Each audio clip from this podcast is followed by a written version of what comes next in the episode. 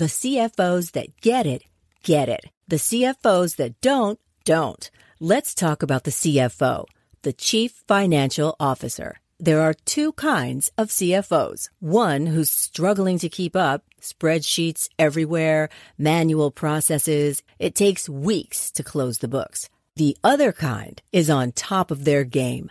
Automated reports, inventory, commerce, and HR flow into the financial model seamlessly. NetSuite is everything you need to grow all in one place. That's why NetSuite is the number one cloud financial system used by over 28,000 growing businesses. 93% of businesses increased their visibility and control after upgrading to NetSuite. Head to netsuite.com slash C-suite for a special one-of-a-kind financing offer. That's netsuite.com slash C-suite. netsuite.com slash C-suite.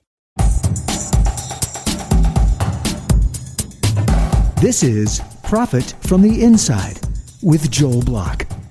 Insights to give your business the inside track. And now, here's your host, Joel Block. As the leader of a growing company, how often do you wake up and find yourself wondering how you're going to reduce the drama that comes with growing an active company? Well, to answer that question today, Daniel Marcos. Daniel, welcome to the show. Hey, Joe, how are you? Thanks for the invitation. You know, drama, drama, drama, drama. This is a uh, this is a topic uh, that everybody would like to see go away. Uh, oh, yeah. We live in a world where drama is uh, kind of front and center. So when when you're talking about drama, what what are you exactly you talking about? So so let me explain first on a, on a, on an analogy. You go to a restaurant, you sit down. There's nice music all the waiters come on time, your food comes on time, it's hot perfectly. And then sometimes you go to a restaurant and you hear the waiters running all over, you hear the plates falling inside the kitchen, your food comes cold, right? You know how much drama people are living. And whenever they go home, they have all this stress that they usually bring that drama to their family. I've been an entrepreneur for 23 years now, and I know how much of the business drama I have brought to myself, my life, my body, my family, everything. And and you know, whenever you're an entrepreneur and you have a team that you're under stress, the way you react, you react really bad. People shout to each other. There's a lot of things that go wrong. You have to redo things. You spend a lot of money, and that creates a lot of stress. And we believe scaling typically it's a process with a lot of drama, and you could really do it with much less drama. We've seen entrepreneurs that they just fly through scale and they really enjoy the ride. And we some entrepreneurs that they have a lot of stress and drama going through the scale phase. You know, I'm just sitting here thinking that uh, as companies grow, uh, they they kind of go into uncharted territory. Uh, they're doing projects they've never done before. They're servicing customers they've never had before. Uh, they're doing things, and and I can just imagine that the people are bumping into each other. They are getting uh, stressed and upset that uh, they don't exactly know what to do because it's not a habit, it's not a pattern, whatever it is. So, um, so what what can you know if companies are growing and they're they're having they're experiencing this sort of thing, uh, what what exactly should companies be doing to uh, to reduce or eliminate uh, these frustrations? So first, you need to know what to do. And and here the other day I was I was interviewing a potential coach to coach me, and when we're begin to start the conversation, he said, Hey, let me ask just one question before you ask about me. And I was like, What do you want to know? And the guy said, Is this your first company? And I said, No, it's my third. And the guy said, Okay, great. And I was like, Whoa, whoa, whoa, wait. Why do you ask the question? And the coach said, I don't work with entrepreneurs for the first time. They just don't know what they don't know. If you've been in the road for two or three times, you know what you don't know. That, that, that's a that That's a really good point. But let's let's say that uh, this is your first rodeo. Okay, so it's your first rodeo. It is your first time. Then you know, and you're you're learning and doing a lot of things. What stick? Like you're throwing. You're learning how to fly the plane while you're flying the plane, right? While you're flying the plane, and that creates a lot of stress, creates a lot of drama. You make a lot of mistakes. Especially for especially the for the for the passengers, the, the, employees. You know, who really uh, are are the ones that are kind of at risk and your families. You can imagine how many times I've had coaching calls with the, the spouse or the partner crying and having a lot of stress. Um, it happens all the time. Um, I've been sent to talk to the grandma because the business was done by the grandfather, then inherit to the kids, let's say, and then to the third generation. And there's so much drama on third generation. I need to go and talk with grandma to make sure I could start reducing drama.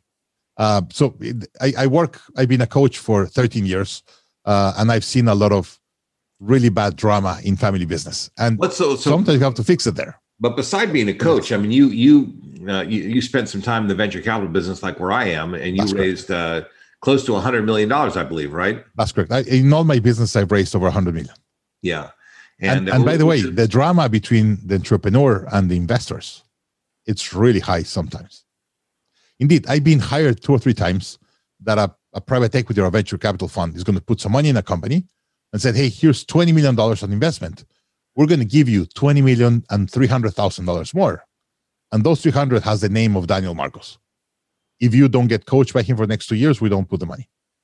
Yeah. And I have no, that, to well, that, uh, let, let's, let's, let's explain that because let's, let's unpack that a little so, bit. Because, so, so let, us talk about that. So first is you need to have mentors or people that really know what's next. You really have to have people that have been there and could coach you and guide you on what to do. And then second and most importantly, you have to implement systems and procedures that work.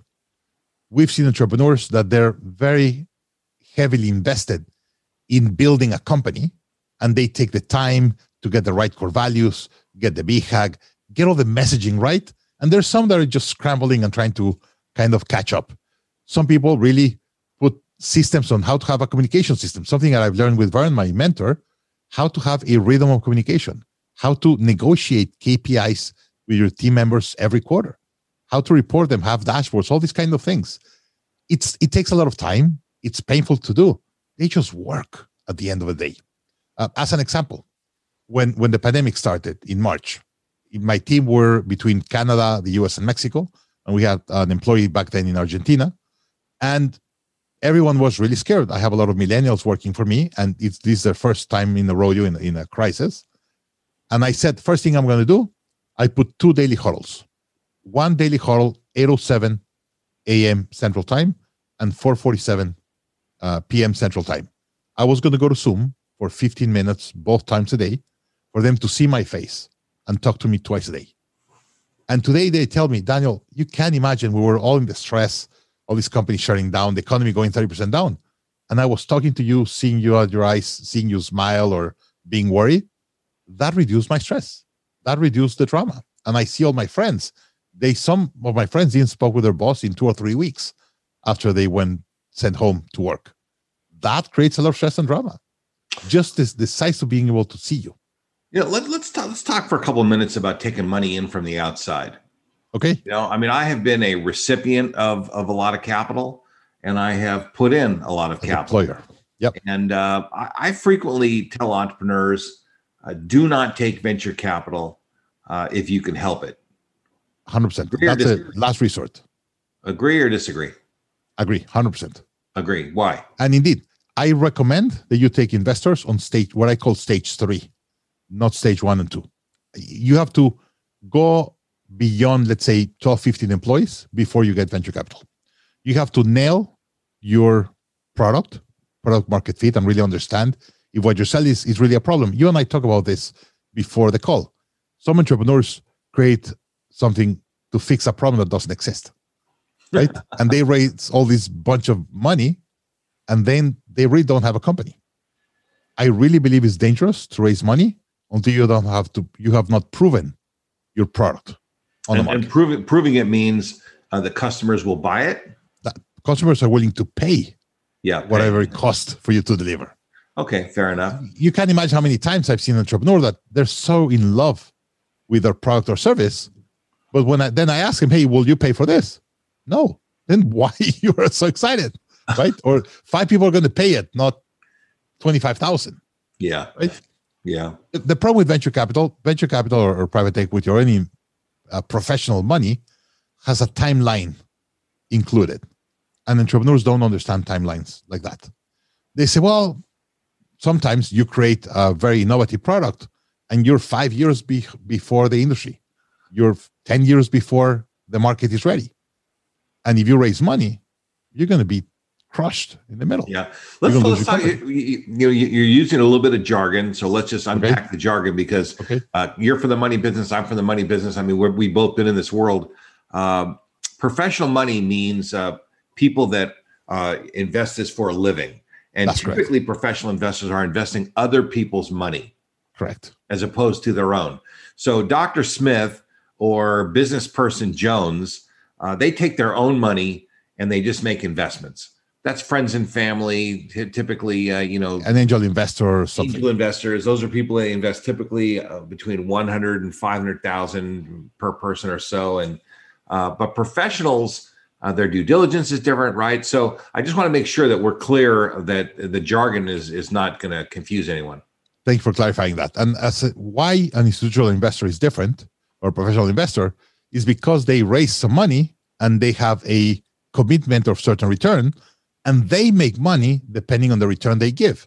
But if if they give 100% return in a year compared to 100% return in 15 years, it's completely different. They pay based on the return per year, right? An angel investor, if if they put an investment and take three years instead of a year, eh, they're mad, but they're okay. They were in. Well, but the, also don't forget those people are looking for a twenty to one return, ten or twenty to one. The other, you know, as you kind of move down the chain, they're not they're not expecting uh, ten or twenty times. They're expecting three times, five times, seven times. Uh, you know, uh, and then as you get even a little further out, it might go to, you know, 20% a year, you know, I mean, so it just, the nature of the people changes. So I'll, I'll, let me tell a quick story that I think it will explain this perfectly. Um, uh, some years ago, uh, two entrepreneurs in Mexico came to me and said, Hey, Daniel, we have this technology idea. It was a brilliant technology idea. I put the first angel investor and my, my job was to build or bring the first round of investors. So I put almost 100K and then brought Intel Capital and um, another fund in Washington. They put like five million, and then they say, "Hey, Daniel, we'll take over. You're the angel investor. Now we're professional investors. We'll run with it." They put the first five million after that, and then they got round B, and then round C, and then round D. Then took the inve- the company to the U.S. They start selling to the uh, U.S. government, uh, to the Pentagon, everything. And we had a CEO that was Mexican if you have a Mexican CEO, you cannot sell to the Pentagon. So we had to remove the CEO and put an American CEO. It was like a full change, right? So we started growing the company, but it took more time than what we were expecting. And we had to go like from five or six rounds. And always the last investor has the tag along and drag along and all these rights and the protection of their capital. They have to have their preferred return. And what the preferred return means is whenever the company sold, they get their money with their preferred return. And whatever is left goes to the rest of the investors. So when we sold the company, we sold it for over a hundred million dollars. And I was like, yes, I like I made it, right? I got this company that with no revenue, and we got it to sell it for over a hundred million dollars. So when the check comes in, round F got paid all their money with their preferred, then round E and then D, whatever. Round B got half their money. Round A got zero money. I got zero money, and the founders got zero money. Hmm. Oh man! So so imagine this: two Mexican entrepreneurs. They grew their company to 100 million revenue. They sell to the U.S. government, and they go back home with zero. You know, let, let me let me uh, see if I can explain that uh, in a different way. Um, you know, first of all, preferred means that they get paid before you get paid, and if there's not to go enough to go around, they get the money. Um, but part of the problem with professional investors is that they know more about the business than the people who are receiving it, and Most. they tend to uh, be so well capitalized, got plenty of money for attorneys, plenty of money for all the things that they need, and uh, and that's what makes these people very dangerous. I do a little bit of expert witness work from time to time, and and whenever there are professional investors, venture guys, hedge fund guys, they they're the ones that are always taking advantage of these little companies. Uh, the little companies are starving for money. They they need the money. They get the money, but ultimately, uh, the funds. They put these little uh, zingers in there, or you know, you you know, whatever whatever different kinds of clauses. They understand the terms. They don't Yeah, understand I the mean, terms. And and the the entrepreneurs just want the money so bad that they overlook a lot of this stuff. And the attorneys, their attorneys frequently will tell them, "Well, be careful. You know what? We need the money so bad. We got to make payroll Friday. Uh, just give us the money."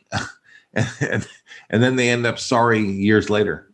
And something you said earlier that I think is really important. When they get the money, they don't understand all the clause and everything, and they put a really high valuation. You and I talk a little bit about before recording that we've seen entrepreneurs getting really high valuations. They don't understand that if they get a high valuation when they come in, they have to give a return based on that high valuation. Or higher. So, the, or, well, of that plus the percentage that the investor needs of the preferred return. So, so I I I work a lot with with with uh, investors, and the thing that I've been hearing recently said, "Hey, entrepreneur, you could put the valuation, we put the terms. So, whatever valuation you believe it's right, most likely will accept it, but we put the terms. And the most important term, our money goes out first, preferred money with a certain return." if you put a very high valuation, you're killing yourself on the way out. yeah. Entrepreneurs don't get that. Well, so listen. So you know the, the takeaway from this uh, from this discussion really is that uh, if you're going to take uh, money into your company, especially professional money, um, you really want to build a good company before you stay start taking that money in. And that's why I say I, I don't recommend getting professional money until you don't have proven your model and you have a way or a proven scalable uh, uh, process for you Yeah. to scale your company. Because if, if you're trying to figure out how to scale it with someone else's money and you think it's going to take you six months and it takes you three years, you lost your company. So let's talk about some of these, uh, you know, because a lot of our companies are seasoned companies. They're, we, deal with executives from uh, more seasoned uh, businesses, um, and a lot of these companies they have a lot of legacy processes. There, uh, there's a lot of disruption, and innovation that's taking place. How do you counsel companies to, you know, be ready to uh, to go to the next level or reorganize themselves, uh, and you know, keep what's great about their company, but also uh, not be afraid to ditch uh, some stuff that's not working, but but they're attached to it because it's legacy. So, um, sorry, I'm going to talk about stages. And by the way, if you're okay, I'll give you a link where people could download some slides and some graphics, because what I I, I have this model of how companies grow in stages, and each stage you have a different need. As an example, when when you're a human being, we're babies, kids, adolescent, adults, and each stage you have different needs, attention, education, everything. In the company is the same. And the biggest mistakes that I see is entrepreneurs doing the right thing but in the wrong stage. Mm. So what you're telling me now, it's a company that it's a seasoned company, 250 or more employees that are what I call them, they're already in stage four. They're dominating the industry. And their biggest issue is they get in the comfort zone. There we have good revenue. Everyone has good salaries. They buy their summer home and they go on the weekends and stuff. And you start getting complacent. You start getting in this comfort zone. And that's what kills you. And you have to become the change catalyst as the founder. Indeed, I, I if you see an atom, I see the entrepreneur kind of around the company. The company runs without you. The day to day runs without you, but you're outside, kind of going around and making sure you're the change catalyst and bringing innovation. The first thing you have to change is the mindset of the management team. If they don't have a growing mindset, you could bring whatever idea, trends, whatever, not going to work. Um, do you know Salim You Ismail? know what that reminds me of? Yep. It, it reminds me of uh, Andy Groves, who was the CEO of Intel. Yep. And no matter how big the company got, he was always paranoid that somebody was going to come and you know and take it away from him. And, and Only the paranoid him- survived. and that caused him to be incredibly uh, innovative all the time. He, he was never satisfied. He never was complacent. Uh, he was just driven by always doing more and better. the phrase of Bill Gates I'm always afraid of this 20 year old kid in a garage that is going to destroy Microsoft. Yeah. And they think like that all the time. Because Bill Gates was the 20 year old kid in a garage that, that decimated IBM, you know, and everybody else. I mean, so, uh, and there is a 20 year old kid sitting in a garage looking to shoot a torpedo at each and every one of the companies that our listeners work for right this minute. Right this minute, there's somebody sitting there. or you could do your own. Indeed, in Silicon Valley, there's this thing called black operations, and Apple is the expert on that, and they call it the pirates of Apple. Apple always has one or two teams outside of Apple, paid by Apple, for them to do really, really disruptive innovation.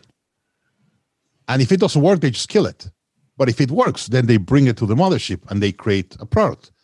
What happens with the iPhone? The employees of Apple learned that there was an iPhone going to be released the next day. They knew the day before. Like it took them, I don't know, three, five years, whatever, to develop the iPhone. A lot of employees never heard of it until the day before it was released. You know, and a lot of these, lot of these uh, larger companies, uh, when I raised a bunch of money years ago and, and I built the uh, stock quotes by fax business that I had, um, we got. I thought it was brilliant, by the way. What's that? It's brilliant business, by the way. Uh, really ahead of your time. Oh, we, we were way ahead of our time, though. We, yeah. we were way, way ahead. But we got a company to give us money because it was a strategic investment for them. And, and that was really helpful. But now strategic investment has been common. Like when I did it, it was like unheard of. No one, I, I just happened to, to work it out. But uh, but now it's like Microsoft has a an incubator and they deliberately look for little companies to put money in. And one of the things that middle-sized companies should do, they may not be able to afford their own incubator, but they certainly should align themselves uh, with you know industries where these new ideas are coming from, so that they don't get blindsided. Uh, and that's just that's intel you know for me coming from the venture capital business. You spent years in the venture capital business around those people. Uh, they have their finger on the new ideas. And and even middle-sized companies need to have a growth strategy of, of acquisition and they need to be open to investing in these kinds of companies and supporting them. So I, I give a lot of lectures all over the world and give a lot of lectures to incubators and all these programs in universities and everything and they have amazing ideas. They have just no idea how to execute. And then i give presentations to bigger corporations and they have all this money and execution muscle and they don't have the ideas and I'm like guys you just have to get together well but i mean i mean i mean listen the way the way that the ecosystem works little companies innovate big companies operate yeah. and that's why it works little companies come up with an idea they get it started they kind of get the momentum started but they can't grow it any further they sell it they get rich the big company takes it and then they go to the next level, whatever the next level is going to be. But yes, but that works very well in a developed market like the US. That is not the standard around the world. I, I could tell you that. I, uh, I like November 2019. Uh, I went to India, Sri Lanka, and Bangladesh to give 20 lectures around this. And believe me, they don't have their act together on that. Is that like you, you discount how easy it is or how structured it is in the US because it's it's it's done for so many years and so well. Well, you know, uh, just because it's organized in the U.S., it's not easy, and I, I, agree, still, it's not easy. No matter how structured it is, it still is not. It's not easy. Uh, it's not easy to tap into it. You have to be in these networks. Uh, most people are not inside the network. I mean, you're either on the inside or on the outside, and almost everybody's on the outside. So, but the model still works, and you have all the pieces of the puzzle together. And the U.S. is the biggest economy in the world with the most sophisticated capital markets in the world. And that's why it works. We, we do have the most sophisticated capital markets, but I'll tell you that except for the people who are in the business of the capital markets, very few people outside understand how it works.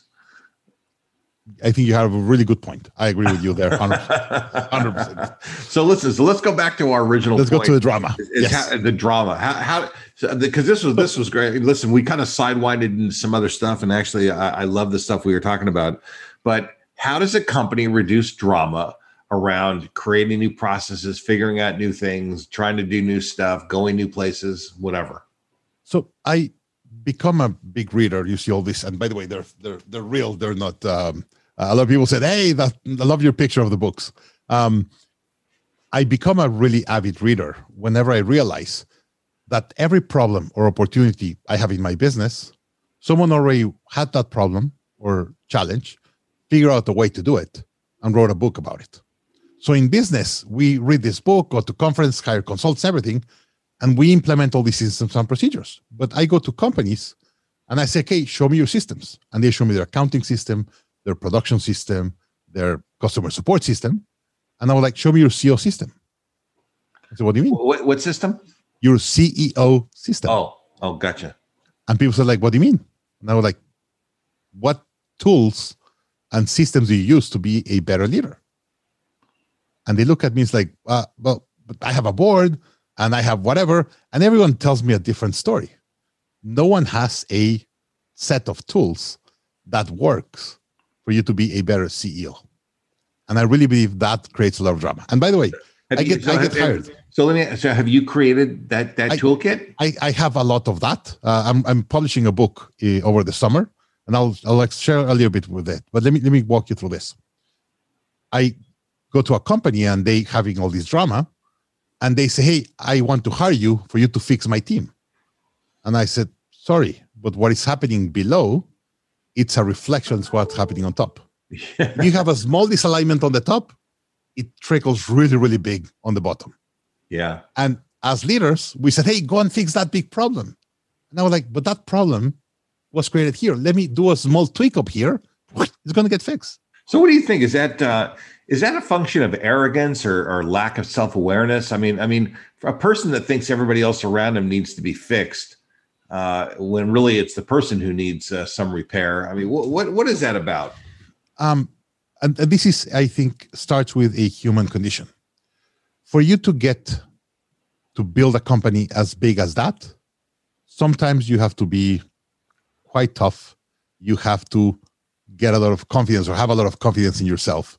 And you have to have all these traits that make you that strong to be able to grow a company. And sometimes when you're up there, you start you stop looking into other things and stop hearing people.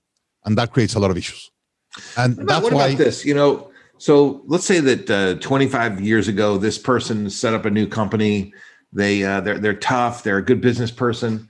And now, 25 years later, the world's gotten much softer. The people are much nicer. There's all different kind of people that are involved in the workplace that weren't involved before, and there's a lot of rules and laws that you have to be nicer.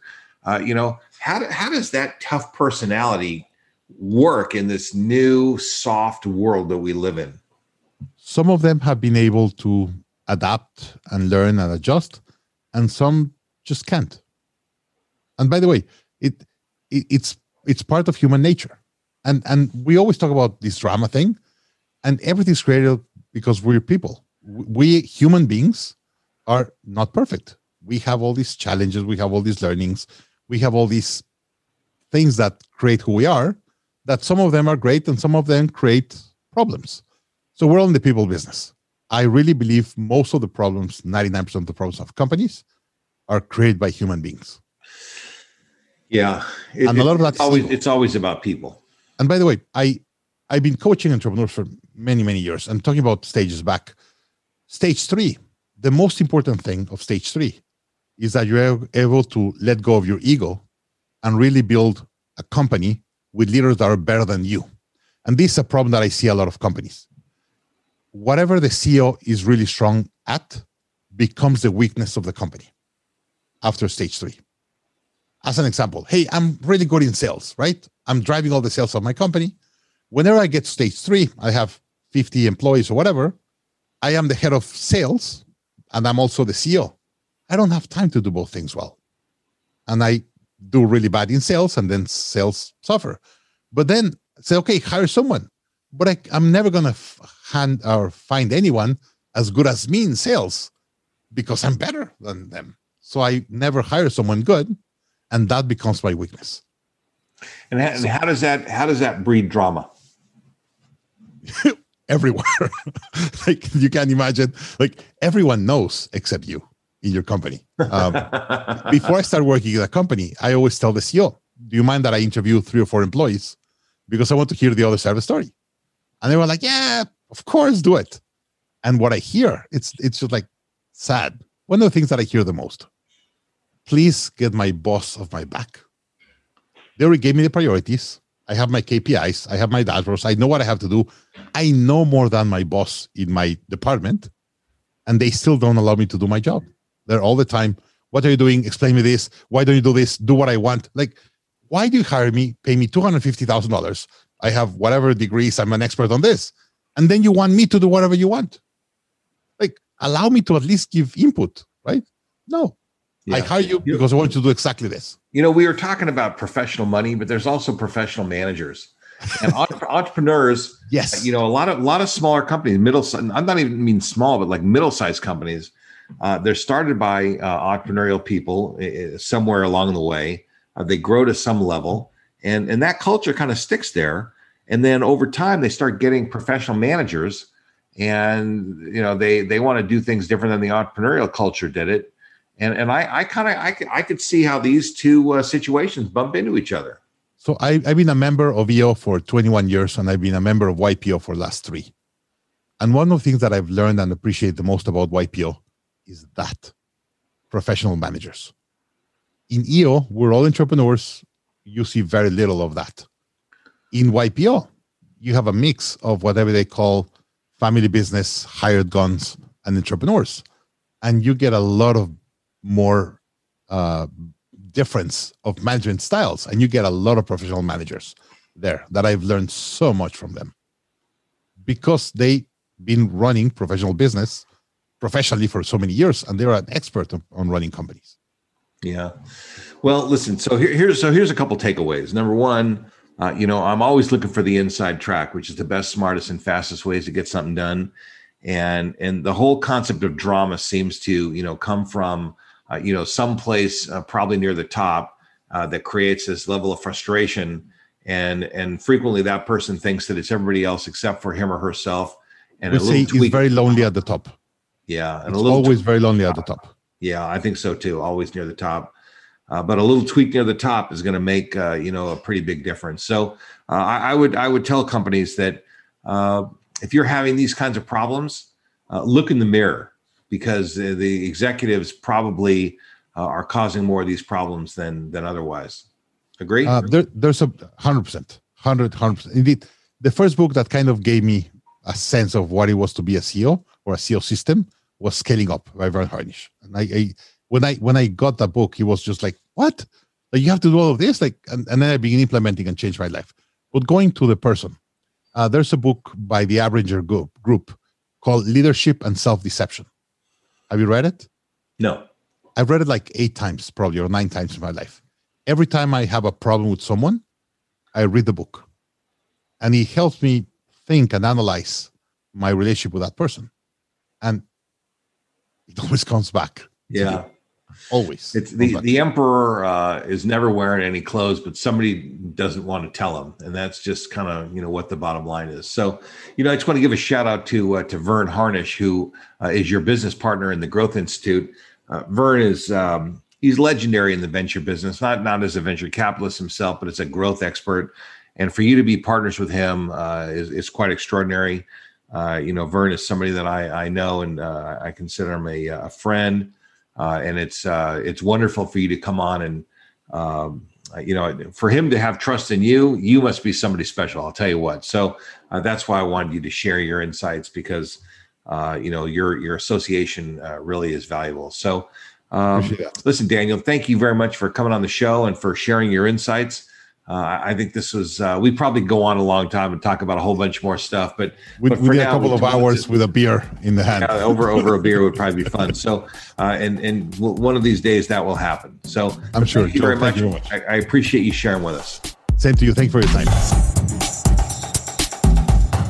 You've been listening to Profit from the Inside with Joel Block.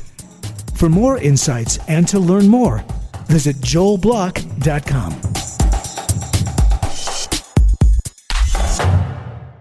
How about a shout out and a huge thanks to our podcast show producer, David Wolf, and the team at Audivita Studios. Profit from the inside wouldn't be possible without these wonderful professionals. To learn more or to find out how you can launch and produce your own podcast show, reach out to www.audivita.com. That's A U D I V I T A.com. Produced by Audivita Studios. Connect your voice to the world.